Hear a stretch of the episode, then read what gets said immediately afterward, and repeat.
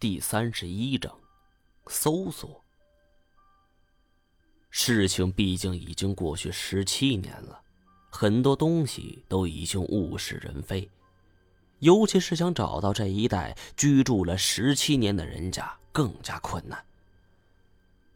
一位长期在此处的清洁工阿姨告诉我，这一带没什么老住户了，开发商肆意建房，导致原本很多老居民。都无奈的搬走了。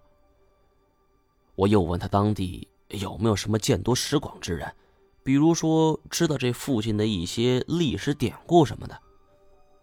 清洁工阿姨很热心，给我指了一条路，沿着江边往里走，能看到一家私人辅导学校，更确切的说，可以称为才艺学校。这里是一座三层小洋楼，看样子。有段历史了，与周围高大上又充满现代感科技的建筑群体格格不入。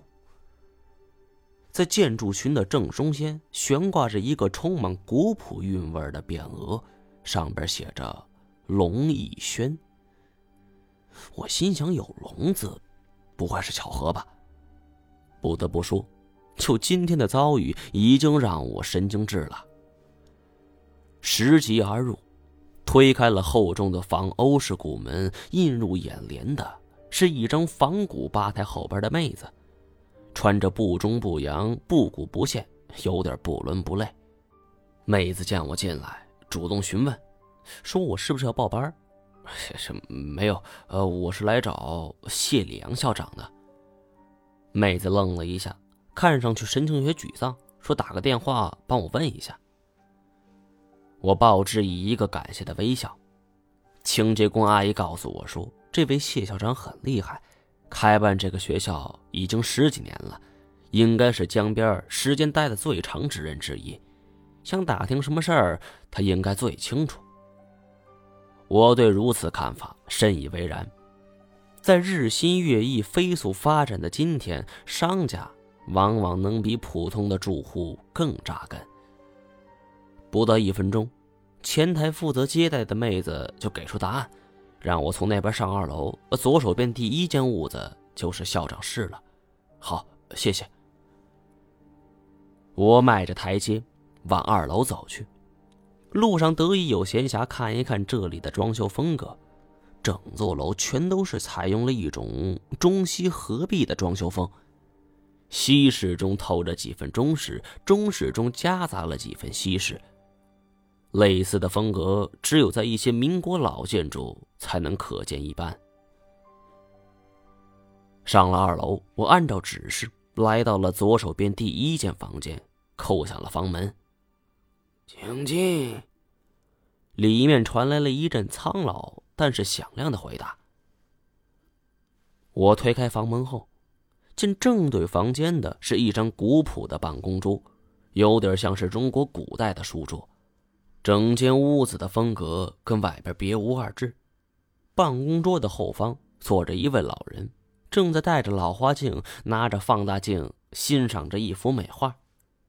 见到有人进来，他直起腰，拆下老花镜请问你是？呃，谢校长你好，我是专门来请教问题的。时间有限，我也不拐弯抹角了。一听我如此说，呵。啊，快请坐，快请坐。说完，还亲自给我倒了一杯茶。我将这茶喝完。你能选咱们这所学校，证明你很有眼光啊。咱们这学校在武汉已经发展十五年了，说第二，没人敢排第一。我一听这话，不由大失所望。魔山轨道发生在十七年前，而这龙逸轩成了十五年，这时间对不上啊。但是我不动声色，连连点头：“那是那是。”呃，久闻谢校长文姿聪颖，书画双绝，所以我也想来看看。听到我的恭维，谢立阳脸上皱纹都挤在一块儿：“你才是慧眼识珠啊！”请问谢校长，您刚才说咱们学校成立了十五年？对，一直在这儿。对，一直没搬过地方。这也正是因为咱们牌子硬啊。不知道，你想学什么呢？我自认在学习方面没什么天赋，何况如此大年纪，呃，可是要套对方的话就不能回避。我看了看办公桌上那幅展开的画，我想学国画。啊，以前有基础吗？并没有。这样，不过没关系。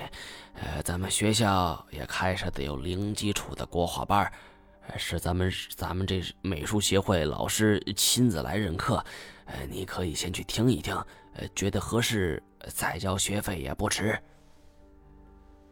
我看这位谢校长真是老油条，字里行间完全不给对方喘息之机，因此灵机一动：“别别忙，谢校长，我有一个小小的请求。”“嗯，尽管说。”“我学国画，只想学一种。”“这个，这个情况我们从来没有过，不过你也不用担心，只要你想学。”我们学校老师就会教你，只是不知道你想学哪种啊？